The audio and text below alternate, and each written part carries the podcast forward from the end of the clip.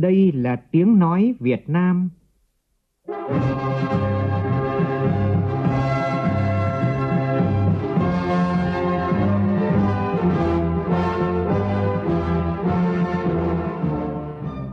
là tiếng nói Việt Nam, phát thanh từ Hà Nội, thủ đô nước Cộng hòa xã hội chủ nghĩa Việt Nam.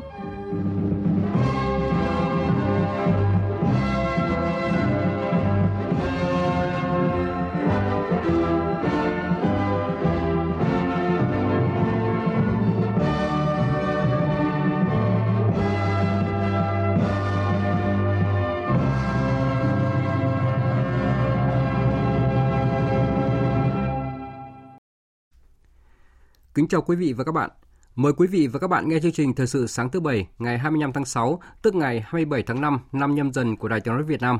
Chương trình có những nội dung chính sau đây.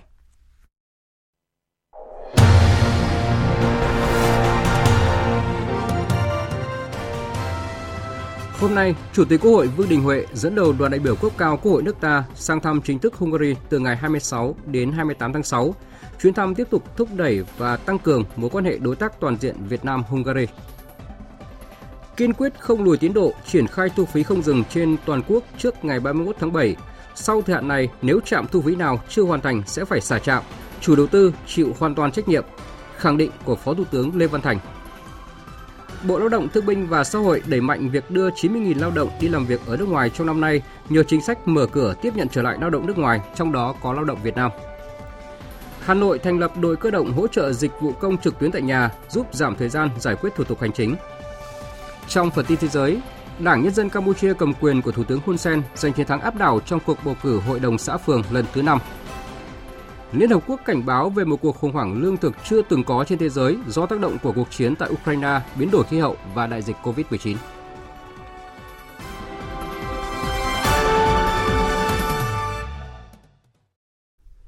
Bây giờ là nội dung chi tiết. Thưa quý vị và các bạn, nhận lời mời của Chủ tịch Quốc hội Hungary Kvere Laszlo, hôm nay Chủ tịch Quốc hội Vương Đình Huệ dẫn đầu đoàn đại biểu cấp cao Quốc hội nước ta thăm chính thức Hungary từ từ ngày 26 đến ngày 28 tháng 6. Tham gia đoàn đại biểu cấp cao Quốc hội Việt Nam có các ủy viên Trung ương Đảng, Phó Thủ tướng Chính phủ Lê Văn Thành, Ủy viên Ủy ban Thường vụ Quốc hội, Tổng thư ký Quốc hội, Chủ nhiệm Văn phòng Quốc hội Bùi Văn Cường, Ủy viên Ủy ban Thường vụ Quốc hội, Chủ nhiệm Ủy ban Đối ngoại của Quốc hội Vũ Hải Hà, Ủy viên Ủy ban Thường vụ Quốc hội, Chủ nhiệm Ủy ban Văn hóa Giáo dục của Quốc hội Nguyễn Đắc Vinh, Bộ trưởng Bộ Tư pháp Lê Thành Long, Bộ trưởng Bộ Giáo dục và Đào tạo Nguyễn Kim Sơn, Thượng tướng Lê Huy Vịnh, Thứ trưởng Bộ Quốc phòng, Bí thư tỉnh ủy, trưởng đoàn đại biểu Quốc hội tỉnh Quảng Bình Vũ Đại Thắng, Bí thư Thành ủy Cần Thơ, trưởng đoàn đại biểu Quốc hội thành phố Cần Thơ Lê Quang Mạnh, Thứ trưởng Bộ Ngoại giao Hà Kim Ngọc, Thứ trưởng Bộ Công Thương Trần Quốc Khánh, Thứ trưởng Bộ Kế hoạch và Đầu tư Nguyễn Thị Bích Ngọc, Đại sứ đặc mệnh toàn quyền Việt Nam tại Hungary Nguyễn Thị Bích Thảo cùng tham gia đoàn. Thưa quý vị và các bạn, chuyến thăm chính thức Hungary lần này của Chủ tịch Quốc hội nhằm đẩy mạnh quan hệ đối tác toàn diện Việt Nam-Hungary, duy trì trao đổi đoàn lãnh đạo cấp cao giữa hai nước, hai quốc hội, đồng thời khẳng định quyết tâm chính trị của cả hai bên trong việc duy trì và thúc đẩy hợp tác nghị viện. Kể từ khi hai bên nâng cấp quan hệ lên đối tác toàn diện nhân chuyến thăm Hungary của Tổng Bí thư Nguyễn Phú Trọng vào năm 2018, quan hệ Việt Nam Hungary phát triển tích cực, thể hiện quyết tâm của lãnh đạo hai nước trong việc thúc đẩy quan hệ song phương. Theo bà Nguyễn Thị Bích Ngọc, đại sứ đặc mệnh toàn quyền Việt Nam tại Hungary, thì chuyến thăm của Chủ tịch Quốc hội Vương Đình Huệ sẽ tiếp tục tăng cường hơn nữa mối quan hệ giữa hai nước. Chuyến thăm này rất quan trọng nhằm tăng cường cái quan hệ đối tác toàn diện cũng như quan hệ nghị viện rất tốt đẹp của Hungary và Việt Nam trong thời gian qua. Và nhân chuyến thăm này thì sẽ thúc đẩy cái quan hệ kinh tế thương mại giữa hai nước, thúc đẩy những cái quan hệ về những cái lĩnh vực truyền thống trước đây như là hợp tác về giáo dục, hợp tác về tư pháp, pháp luật cũng như là hợp tác về văn hóa và một số lĩnh vực mà đang có tiềm năng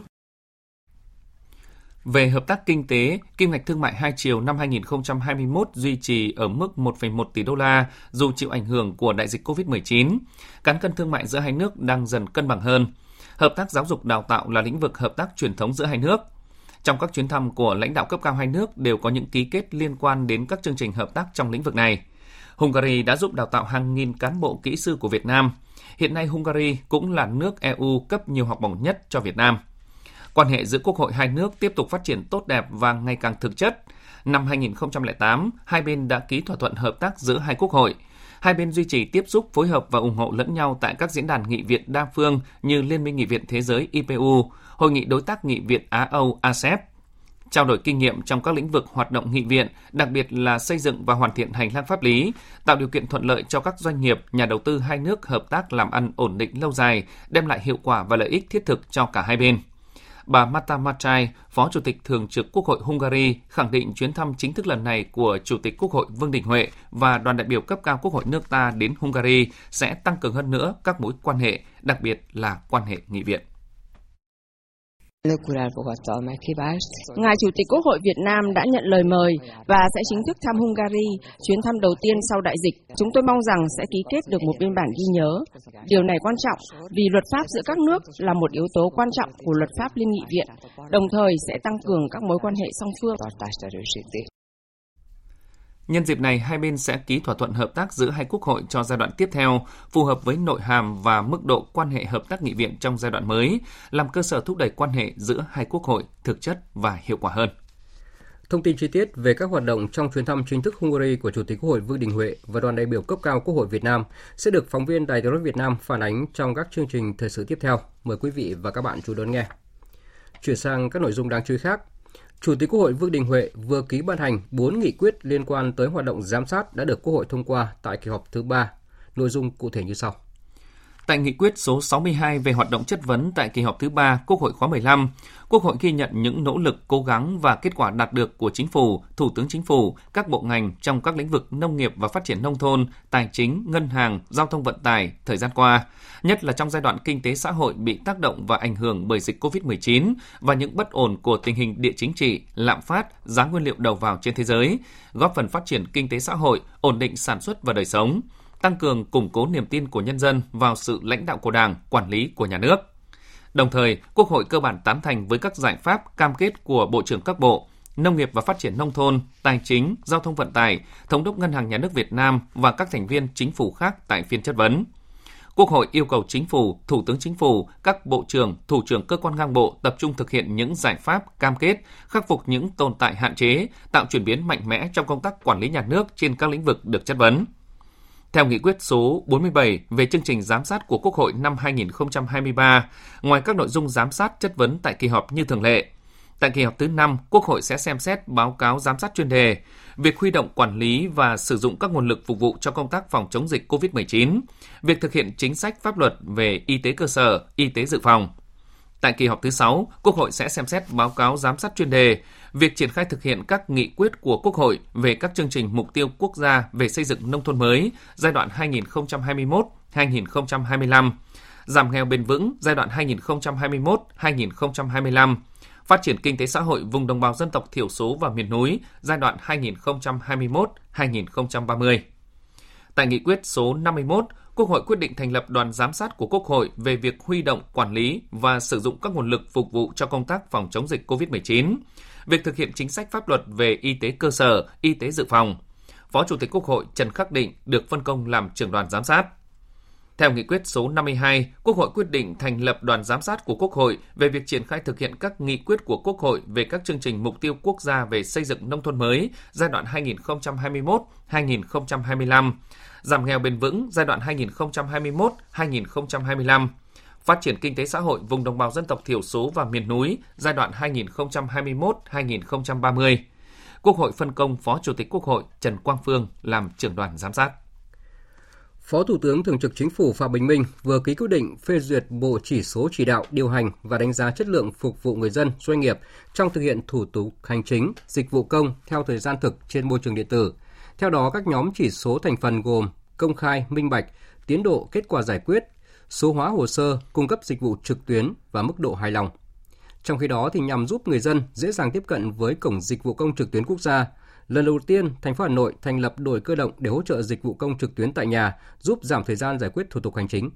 Ghi nhận của phóng viên Đài Tiếng nói Việt Nam. Đội cơ động hỗ trợ dịch vụ công trực tuyến tại nhà đầu tiên được Hà Nội triển khai ở phường Trúc Bạch, quận Ba Đình đây là bước cải tiến mới nhằm giúp người dân tiếp cận dễ dàng với cổng dịch vụ công trực tuyến quốc gia. Qua đó, nâng cao hiệu quả công tác cải cách hành chính của chính quyền địa phương. Ông Nguyễn Dân Huy, Chủ tịch Ủy ban Nhân dân phường Trúc Bạch cho biết. Trong cái quá trình chúng tôi ờ, triển khai thực hiện thì các bạn cán bộ ủy ban nhân dân phường có sử dụng hình thức là trực tiếp mang máy tính đến nhà các hộ dân để cầm tay hướng dẫn các bác nhiều tuổi hoặc là những bạn mà chưa có thực hiện cái dịch vụ công trực tuyến lần nào thì chúng tôi cầm tay hướng dẫn và bằng cái hình thức này thì nó có rất là hiệu quả. Qua một thời gian thực hiện, mô hình đội cơ động hỗ trợ dịch vụ công trực tuyến tại nhà đã nhận được sự hưởng ứng của người dân. Theo bà Mai Phương, trú tại số nhà 57, phố Châu Long, phường Trúc Bạch, quận Ba Đình, việc cán bộ phường đến tận nhà hướng dẫn sử dụng dịch vụ công không chỉ giúp người dân tiết kiệm được thời gian, không phải đến trụ sở phường mà còn hiểu biết thêm về công nghệ cũng như phòng tránh được các hình thức lừa đảo qua mạng xã hội. Bà Mai Phương cho biết. Anh em mà trong tổ làm rất là nhiệt tình, Ờ, chị cũng rất là cảm ơn nếu mà dân mà cứ được tuyên truyền với lại à, bên phường mà tích cực như này thì à, rất là tốt. Hôm qua, kết luận cuộc họp triển khai thu phí điện tử không dừng, Phó Thủ tướng Lê Văn Thành khẳng định đây là hình thức văn minh mang lại nhiều lợi ích cho người dân và doanh nghiệp, được Quốc hội, Chính phủ chỉ đạo. Do đó, kiên quyết yêu cầu các bộ ngành địa phương, doanh nghiệp triển khai dứt điểm trước ngày 31 tháng 7 tới. Đến nay, cả nước đã thực hiện thu phí không dừng tại 113 trạm, đạt hơn 80% số trạm. Hiện Bộ Giao thông Vận tải, chủ đầu tư, doanh nghiệp cung cấp dịch vụ gấp rút triển khai, cam kết hoàn thành trước ngày 31 tháng 7. Số phương tiện dán thẻ đang tăng nhanh, đạt 73% tổng số phương tiện đang hoạt động. Việc thí điểm thu phí tại tất cả các làn trên toàn tuyến cao tốc Hà Nội Hải Phòng đã thành công. Phó Thủ tướng Lê Văn Thành khẳng định là từ thực tiễn triển khai, hoàn toàn có cơ sở để tiến hành thu phí không dừng tại toàn bộ các trạm trên cả nước theo đúng tiến độ. Phó Thủ tướng yêu cầu Bộ Giao thông Vận tải, các địa phương, Tổng công ty phát triển đường cao tốc huy động nhân lực, thiết bị để hoàn thành đối với 214 làn tại 48 trạm thu phí như đã cam kết, trừ 16 trạm được Thủ tướng Chính phủ cho phép chưa triển khai do đã sắp hết thời hạn thu phí. Nếu không hoàn thành, yêu cầu xả trạm theo đúng chỉ đạo của Chính phủ kiên quyết xử lý các hành vi vi phạm và tăng cường tuyên truyền người dân dán thẻ, sử dụng dịch vụ thu phí không dừng. Phó Thủ tướng Lê Văn Thành yêu cầu. Tôi đề nghị là bắt đầu từ 15 tháng 7 đấy thì các trạm công chí phải cho tập huấn kết hợp với lại các đơn vị mà cung cấp thiết bị đấy. Thế rồi bắt đầu dán thẻ từ hôm đấy đi. Cơ quan truyền thông các ông chí phải truyền thông mạnh mẽ. Là tới ngày hôm đấy 31 tháng 7 mà xe không có cái thẻ đó thì đừng có vào cao tốc nữa. Không có cái chuyện là mở thêm một cái làn phụ này cái đấy là có cơ sở. Bởi vì đây là mục tiêu của quốc hội đưa ra phải thực hiện.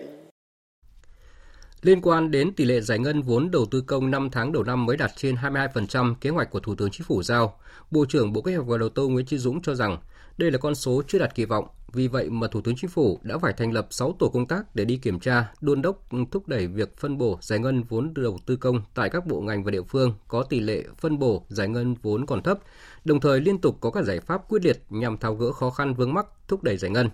Tuy nhiên, Bộ trưởng Nguyễn Chí Dũng cho rằng để đánh giá là chậm hay không cần nhìn nhận một cách toàn diện và trong cả một giai đoạn. Việc giải ngân thấp ở các tháng đầu năm cũng chưa khẳng định được tỷ lệ giải ngân cả năm là sẽ thấp, điển hình là các năm 2000, 2021 vừa qua. Cũng theo Bộ trưởng, tỷ lệ giải ngân cả năm phản ánh rất rõ hiệu ứng của các giải pháp về mặt thể chế, lãnh đạo, chỉ đạo điều hành của các cấp đối với công tác giải ngân vốn đầu tư công. Nơi nào cấp ủy, chính quyền quan tâm lãnh đạo, chỉ đạo quyết liệt thì nơi đó đạt tỷ lệ giải ngân cao hơn. Sau 2 năm bị ảnh hưởng bởi đại dịch COVID-19 thì gần đây các nước đều đã thay đổi chính sách thích ứng với đại dịch để đẩy mạnh các hoạt động phục hồi kinh tế, sản xuất kinh doanh. Do đó, nhu cầu tiếp nhận lao động sẽ gia tăng. Đây là thời cơ thuận lợi để Việt Nam thực hiện kế hoạch đưa 90.000 lao động đi làm việc ở nước ngoài trong năm nay. Phóng viên Hà Nam thông tin. Ông Nguyễn Gia Liêm, Phó Cục trưởng Cục Quản lý Lao động ngoài nước, Bộ Lao động Thương binh và Xã hội cho biết, do dịch bệnh COVID-19, phần lớn các quốc gia vùng lãnh thổ tiếp nhận lao động của Việt Nam đều có chính sách hạn chế hoặc đóng cửa tiếp nhận lao động nước ngoài đến làm việc. Đến nay, các chính sách phòng chống dịch bệnh đã có sự thay đổi, thích ứng nhằm phục hồi phát triển kinh tế. Một trong những chính sách đó là mở cửa tiếp nhận trở lại lao động nước ngoài, trong đó có lao động Việt Nam. Đến nay, cái việc đưa người động đi làm việc nước ngoài cũng đã bắt đầu có sự ổn định. Số lượng lao động đưa đi 6 tháng đầu năm được 51.677 người lao động đi làm việc nước ngoài và cụ thể tập trung chủ yếu là thị trường Nhật Bản là trên 30.000, rồi Đài Loan là trên 15.000, Hàn Quốc gần 5.000 và còn lại thì các thị trường khác. Để đây những cái tín hiệu có khả năng chúng ta cũng bắt đầu có sự ổn định phục hồi vấn đề đưa động điểm việc nước ngoài và có thể năm nay chúng ta có thể đặt cái chỉ tiêu với cái 90.000 và có thể hơn nữa thì cái này cũng là điều đáng mừng. Cùng với các thị trường truyền thống, Bộ Lao động Thương binh và Xã hội tiếp tục thúc đẩy ký kết các thỏa thuận về hợp tác lao động đối với các nước để mở rộng thị trường lao động nước ngoài, như đối với Cộng hòa Liên bang Đức, Liên bang Nga, Israel và một số thị trường châu Âu khác. Về định hướng công tác xuất khẩu lao động từ nay đến cuối năm, ông Nguyễn Gia Liêm, Phó Cục trưởng Cục Quản lý Lao động ngoài nước cho rằng Bộ Lao động cũng đã triển khai một số các hoạt động như ký kết các cái thỏa thuận hiệp định với các nước như là với ờ, Úc để đưa lao động đi làm nông nghiệp và cái hiệp định ký với ờ, Malaysia. Ngoài ra thì cục đang là đàm phán trao đổi ký kết thỏa thuận với một số các nước khác về cái hợp tác lao động tiếp nhận lao động Việt Nam trong thời gian tới. Đồng thời, cục sẽ triển khai một số các hoạt động là tiếp tục phối hợp với các cơ quan đại diện Việt Nam nước ngoài cũng như hướng dẫn cho các ban quản lý lao động để cung cấp thông tin hướng dẫn cho các doanh nghiệp trong việc tiếp tục triển khai đưa lao động đi làm việc nước ngoài về các cái việc làm thủ tục như là hỗ trợ cho người lao động khi mà nhập cảnh cũng như là đối với lao động mà hết hạn hợp đồng trong thời gian qua chưa về được nước thì sẽ tiếp tục phối hợp hỗ trợ đưa họ về. Để lành mạnh hóa thị trường xuất khẩu lao động, Cục Quản lý Lao động ngoài nước cũng sẽ đẩy mạnh công tác thanh tra, kiểm tra và xử lý nghiêm các hành vi vi phạm pháp luật trong lĩnh vực đưa người lao động Việt Nam đi làm việc ở nước ngoài theo hợp đồng.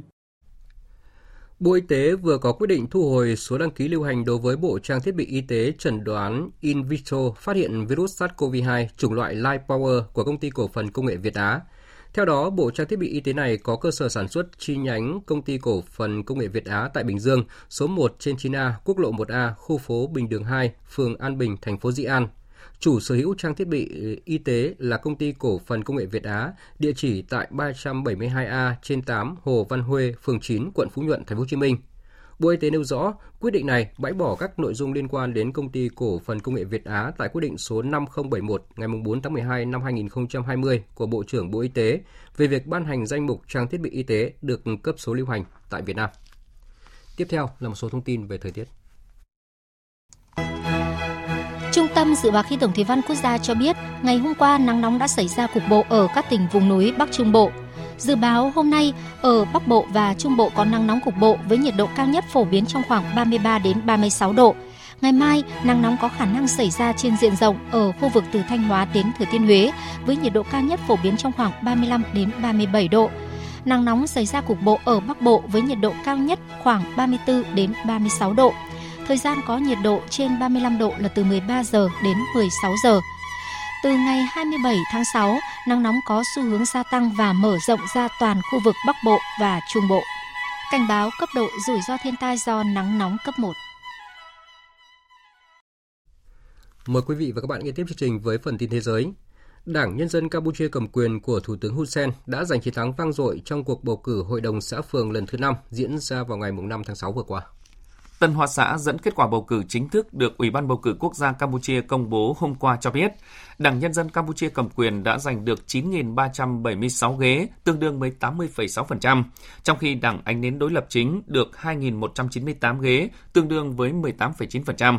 Có 17 chính đảng tại Campuchia đã tham gia ứng cử Hội đồng xã phường lần thứ 5. Số cử tri đi bầu là 7 triệu 390 nghìn, chiếm 80,3% trong tổng số 9 triệu 200 nghìn cử tri đủ tư cách. Chủ tịch Ủy ban bầu cử quốc gia Campuchia Prechan khẳng định đây là cuộc bầu cử thành công, an ninh, an toàn và trật tự công cộng được duy trì tốt, không có sự cố hoặc hành vi bạo lực nào được ghi nhận trong thời gian diễn ra bầu cử. Cuộc họp Ủy ban Hợp tác chung ASEAN Vương quốc Anh diễn ra hôm qua theo hình thức trực tuyến, đánh dấu sự khởi đầu của quan hệ đối tác đối thoại chính thức nhằm thắt chặt hơn nữa mối quan hệ song phương. Phóng viên Phạm Hà, thường trú tại Indonesia, theo dõi khu vực ASEAN, đưa tin. Tại cuộc gặp, các quan chức hai bên trao đổi về nỗ lực giải quyết đại dịch COVID-19 cũng như các vấn đề khu vực và quốc tế. Hai bên cũng thảo luận các biện pháp nhằm làm sâu sắc quan hệ hợp tác trong các lĩnh vực như an ninh hàng hải và luật hàng hải, tội phạm xuyên quốc gia, an ninh mạng, doanh nghiệp siêu nhỏ, nhỏ và vừa, biến đổi khí hậu và môi trường. Cuộc họp thông qua các điều khoản tham chiếu của Ủy ban Hợp tác chung ASEAN Vương quốc Anh đề cập các cuộc đàm phán đang diễn ra về kế hoạch hành động nhằm triển khai quan hệ đối tác đối thoại ASEAN-Anh giai đoạn 2022-2026, trong đó định hướng củng cố hơn nữa mối quan hệ đối tác đối thoại, tập trung vào các lĩnh vực cùng quan tâm, phù hợp với tầm nhìn cộng đồng ASEAN năm 2025. Phó Thủ tướng Anh Dominic Raab nhấn mạnh, Thỏa thuận mới sẽ chứng kiến sự hợp tác thương mại ngày càng tăng giữa Anh và ASEAN, một thị trường lớn trong tương lai. Chúng tôi cũng muốn thúc đẩy lĩnh vực hợp tác an ninh, những thách thức toàn cầu khác mà chúng ta đang phải đối mặt như COVID-19, biến đổi khí hậu, và tôi chắc chắn đây là mối quan hệ hai bên cùng có lợi. Quốc hội Mỹ vừa chính thức thông qua dự luật hạn chế súng đạn được đánh giá là quan trọng nhất trong hàng thập kỷ qua. Dự luật này đã được trình và dự theo dự kiến thì sẽ được Tổng thống Joe Biden nhanh chóng ký ban hành thành luật. Tin của phóng viên Đài tiếng nói Việt Nam thường trú tại Mỹ. Chiều 24 tháng 6 theo giờ địa phương, Hạ viện Mỹ đã chính thức thông qua dự luật kiểm soát súng đạn với 234 phiếu thuận, bao gồm tất cả thành viên Đảng Dân Chủ, cộng với 14 thành viên Đảng Cộng Hòa và 193 phiếu chống. Dự luật này sẽ được trình lên Tổng thống Biden ký thành luật. Trước đó, tối muộn ngày hôm qua, Thượng viện Mỹ cũng đã bỏ phiếu thông qua dự luật này với 65 phiếu thuận, trong đó có 15 phiếu của Đảng Cộng Hòa và 33 phiếu chống. Dự luật này được đánh giá là bước đi quan trọng nhất trong việc thông qua các hạn chế liên bang về súng đạn sau nhiều thất bại trong hàng chục năm qua. Tuyên bố trong phiên bỏ phiếu tại Thượng viện, Thượng nghị sĩ Đảng Cộng Hòa John Crony phát biểu. Tôi không tin rằng chúng ta sẽ không làm gì khi đối mặt với những điều mà chúng ta thấy trong vụ xả súng ở Uvalde và những điều cũng nhìn thấy ở các cộng đồng khác. Trong khi đó, Thượng nghị sĩ Đảng Dân Chủ Chris Murphy khẳng định Đạo luật này là một sự thỏa hiệp. Nó không phải là tất cả những thứ mà chúng tôi muốn, nhưng điều mà chúng tôi đang làm là sẽ cứu sống hàng nghìn mạng người. Dự luật yêu cầu tăng cường kiểm tra lý lịch của người mua súng dưới 21 tuổi, phê duyệt gói ngân sách 11 tỷ đô la Mỹ hỗ trợ vấn đề sức khỏe tâm thần và 2 tỷ đô la Mỹ cho các chương trình đảm bảo an toàn học đường. Nguyên thủ các nước Liên minh châu Âu kết thúc hai ngày họp thượng đỉnh tại Bruxelles của Bỉ với trọng tâm là việc chuẩn bị kế hoạch ứng phó với kịch bản Nga cắt nguồn cung khí đốt ngay trong những tháng tới, đồng thời vạch ra chiến lược năng lượng mới để giải quyết nguồn cung giá rẻ từ Nga. Tin của phóng viên Quang Dũng, thường trú tại Pháp, theo dõi khu vực Tây Âu.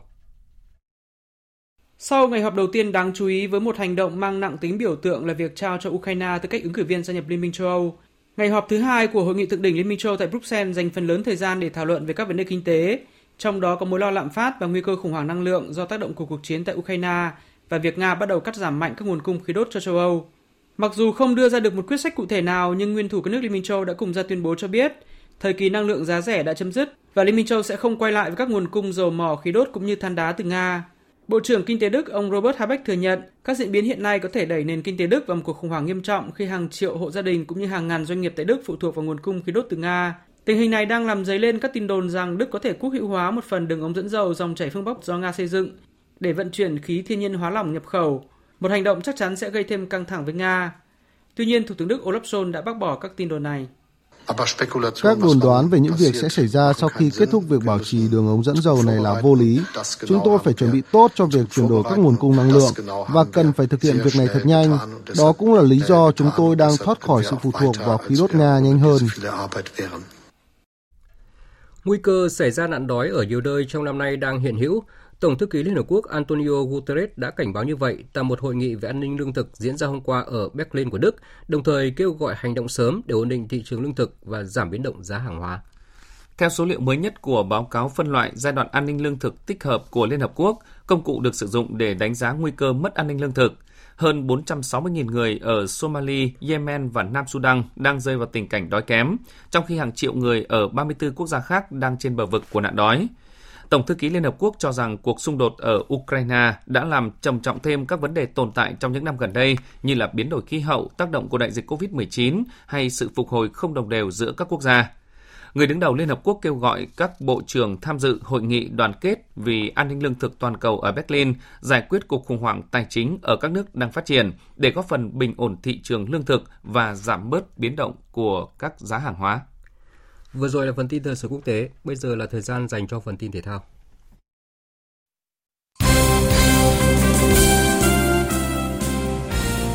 Chiều qua trên sân vận động thống nhất ở thành phố Hồ Chí Minh, câu lạc bộ Viettel đã giành chiến thắng đậm 5-1 trước câu lạc bộ Young Elephant của Lào trong trận gia quân tại bảng Y giải bóng đá AFC Cup 2022 với sự tỏa sáng của chân sút Vero Paulo.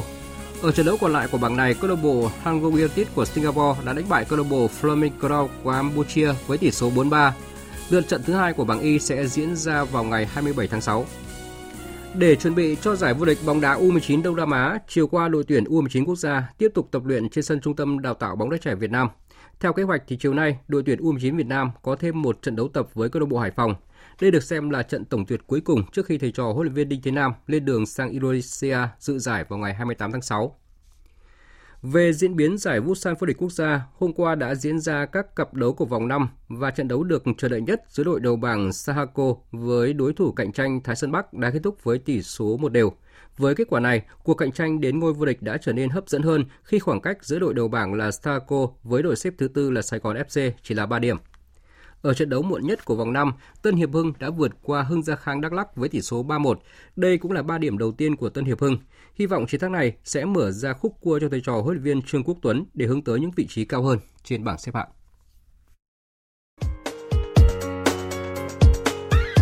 Dự báo thời tiết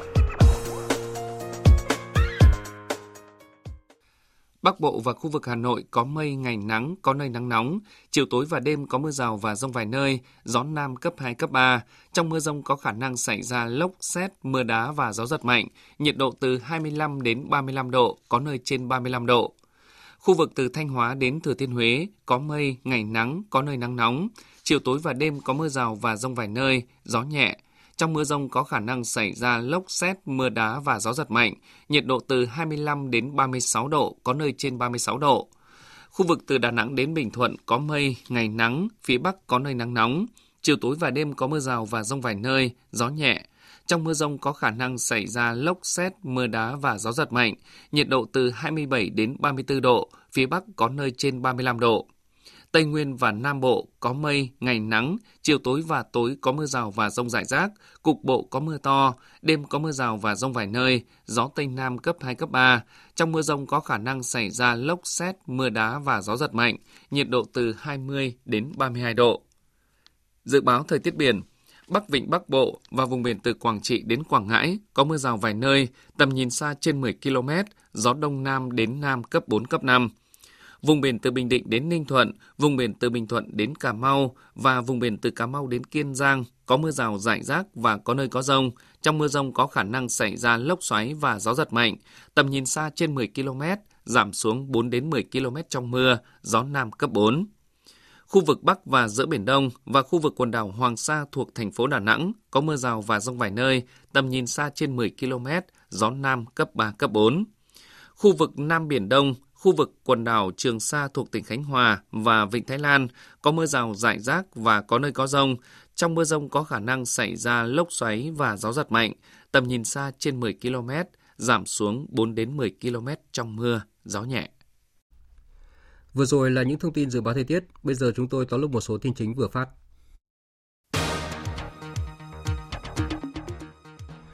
Hôm nay, Chủ tịch Hội Vương Đình Huệ dẫn đầu đoàn đại biểu cấp cao Quốc hội nước ta sang thăm chính thức Hungary từ ngày 26 đến 28 tháng 6. Chuyến thăm nhằm thúc đẩy quan hệ đối tác toàn diện Việt Nam-Hungary. Kết luận cuộc họp triển khai thu phí điện tử không dừng, Phó Thủ tướng Lê Văn Thành khẳng định kiên quyết không lùi tiến độ triển khai thu phí không dừng trên toàn quốc trước 31 tháng 7. Sau thời hạn này, nếu trạm thu phí nào chưa hoàn thành sẽ phải xả trạm, chủ đầu tư chịu hoàn toàn trách nhiệm. Theo kết quả bầu cử chính thức được Ủy ban bầu cử quốc gia Campuchia công bố vào hôm qua cho thấy, Đảng Nhân dân Campuchia cầm quyền của Thủ tướng Hun Sen giành chiến thắng áp đảo trong cuộc bầu cử Hội đồng xã phường lần thứ 5 với 9.376 ghế, tương đương 80,6%, trong khi Đảng Anh đến đối lập chính được 2.198 ghế, tương đương 18,9%.